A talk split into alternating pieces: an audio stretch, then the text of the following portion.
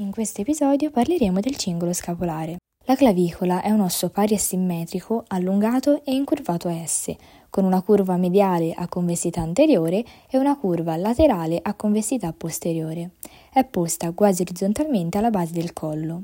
Malgrado la sua forma allungata, non è considerata un osso lungo, perché contiene una cavità midollare e la sua ossificazione avviene similmente alle ossa piatte.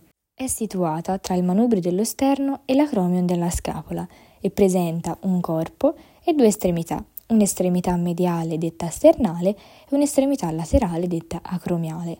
Insieme con la scapola forma il cingolo scapolare. Il corpo della clavicola è appiattito nel primo terzo laterale e prismatico nei due terzi mediali. Nell'insieme presenta due facce, una superiore e una inferiore, e due margini, uno anteriore e uno posteriore, che si presentano sottili e arrotondati. La faccia superiore si presenta rugosa lateralmente nel suo primo terzo laterale, dove si inseriscono i muscoli deltoide anteriormente e il trapezio posteriormente. Nel primo terzo mediale, invece, si inserisce il muscolo sternocleidomastoideo. Nella faccia inferiore del corpo è visibile centralmente il solco per il muscolo succlavio, medialmente l'impronta del legamento costo-clavicolare che connette la clavicola con la superficie superiore della prima costa, mentre lateralmente è presente il tubercolo o tuberosità conoide che dà attacco al legamento conoide e la linea trapezoidea a cui si inserisce il legamento trapezoide. La porzione posteriore del primo terzo mediale della faccia inferiore dà attacco alle fibre laterali del muscolo sterno-ioideo. Il margine anteriore, nei suoi due terzi mediali, fornisce inserzione al capo clavicolare del muscolo grande pettorale. L'estremità mediale sternale termina con la faccetta articolare sternale a forma di triangolo, con base superiore, che si articola con il manubrio dello sterno. L'estremità acromiale laterale invece presenta la faccetta articolare acromiale, appiattita e rivolta posteriormente, che si articola con l'acromion della scapola.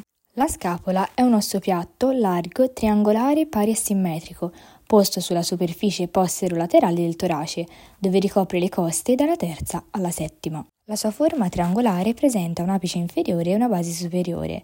Inoltre si evidenziano due facce, una faccia costale anteriore e una faccia posteriore dorsale, tre margini, superiore, mediale e laterale, tre angoli, superiore, inferiore e laterale, e tre processi, la spina della scapola, l'acromion e il processo coracoideo. La faccia anteriore costale è concava e presenta la fossa sottoscapolare, in cui sono visibili alcune linee muscolari da cui si origina il muscolo sottoscapolare. La faccia posteriore è divisa da un robusto rilievo trasversale, la spina della scapola, in fossa sopraspinata e fossa infraspinata. La fossa sopraspinata è piccola e superiore e dà origine al muscolo sopraspinato. La fossa infraspinata invece è ampia e inferiore e dà origine al muscolo infraspinato. Il margine superiore della scapola è affilato e presenta lateralmente l'incisura della scapola, che è trasformata da un legamento, il legamento trasverso superiore della scapola, in un foro, che dà passaggio al nervo soprascapolare. In prossimità dell'incisura origina il ventre inferiore del muscolo omoioideo. Lateralmente all'incisura invece ha origine il processo coracoideo, un robusto processo che si dirige prima in avanti, poi lateralmente e dà inserzione ai muscoli piccolo pettorale, coraco brachiale e al capo breve del muscolo bicipite brachiale. Il margine mediale è appiattito e parallelo alla colonna vertebrale. A livello dell'origine della spina della scapola forma un angolo ottuso. Qui si inseriscono in senso cranio-caudale il muscolo elevatore della scapola, il muscolo piccolo romboide e il muscolo grande romboide. In particolare questi tre muscoli si inseriscono sul versante posteriore del margine, in quanto sul versante anteriore si inserisce il muscolo dentato anteriore. Il margine laterale della scapola è arrotondato e si dirige obliquamente verso il basso e medialmente. In alto termina nel tubercolo infraglenoideo, che dà origine al capo lungo del muscolo tricipite brachiale.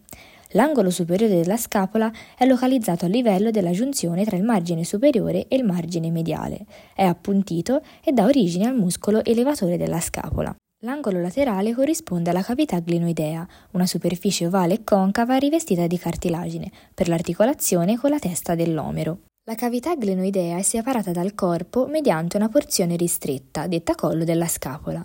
Sopra la cavità glenoidea è inoltre visibile il tubercolo sopraglenoideo, una ristretta zona rugosa che dà origine al capolungo del muscolo bicipite brachiale. L'angolo inferiore è arrotondato e si trova a livello della settima costa o del settimo spazio intercostale. Vediamo adesso i processi della scapola. La spina della scapola origina da un'area triangolare del margine mediale del primo terzo superiore della scapola, si dirige poi lateralmente in alto e a livello dell'angolo acromiale cambia direzione e si porta anteriormente e medialmente per terminare in un processo appiattito, l'acromion. La spina è caratterizzata da due margini liberi, uno superiore e uno inferiore. La spina è una sporgenza sulla porzione superiore della faccia posteriore dell'osso e ha una struttura triangolare. Il margine laterale è libero e fa parte delle strutture che delimitano l'incisura sopraglenoidea, posta tra la spina della scapola e la superficie posteriore del collo della scapola. Il margine anteriore si unisce alla faccia posteriore lungo una linea che decorre lateralmente verso l'alto, a partire dalla giunzione del primo terzo medio e del primo terzo superiore del margine mediale. Infine il margine posteriore è la cresta della spina ed è sottocutaneo per quasi tutta la sua estensione. La spina delimita superiormente la fossa sopraspinata e inferiormente la fossa sottospinata. I muscoli sopraspinato e infraspinato si inseriscono rispettivamente alle facce superiore e inferiore della spina della scapola. Altri muscoli che si inseriscono sulla spina della scapola sono per esempio il muscolo deltoide nella sua parte spinale, che si inserisce nel labbro inferiore della cresta della spina. Il muscolo trapezio, con la sua parte trasversa, si inserisce sul labbro superiore della cresta della spina.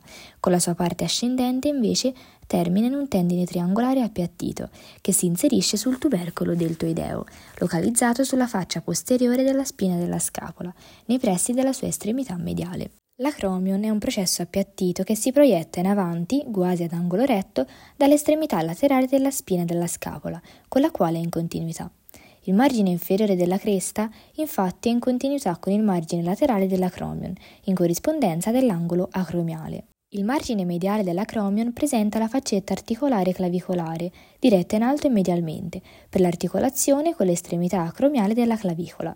Il margine laterale e l'apice dell'acromion danno origine alla parte acromiale del muscolo deltoide, mentre la superficie mediale dà inserzione al legamento coraco-acromiale. Infine abbiamo il processo coracoideo, che origina dal margine superiore della scapola e si piega bruscamente per proiettarsi in avanti lateralmente. Questo processo è separato inferiormente dalla cavità glenoidea dal tubercolo sopraglenoideo. Il processo coracoideo è unito alla faccia inferiore della clavicola per mezzo del legamento coraco-clavicolare. Sulla sua faccia posteriore si inserisce il legamento conoide, mentre sulla sua faccia superiore si inserisce il legamento trapezoide. Inoltre, sempre sulla faccia superiore si inserisce il muscolo piccolo pettorale. L'estremità laterale del legamento coraco-acromiale e il legamento coraco-merale si inseriscono sul margine laterale del processo coracoideo. Il muscolo coraco-brachiale invece prende attacco sulla faccia mediale dell'apice del processo coracoideo, mentre il capo breve del muscolo bicipite brachiale è fissato alla faccia laterale dell'apice del processo coracoideo. Infine, la superficie inferiore contribuisce a completare l'arco coraco-acromiale, l'arco di protezione dell'articolazione glenomerale.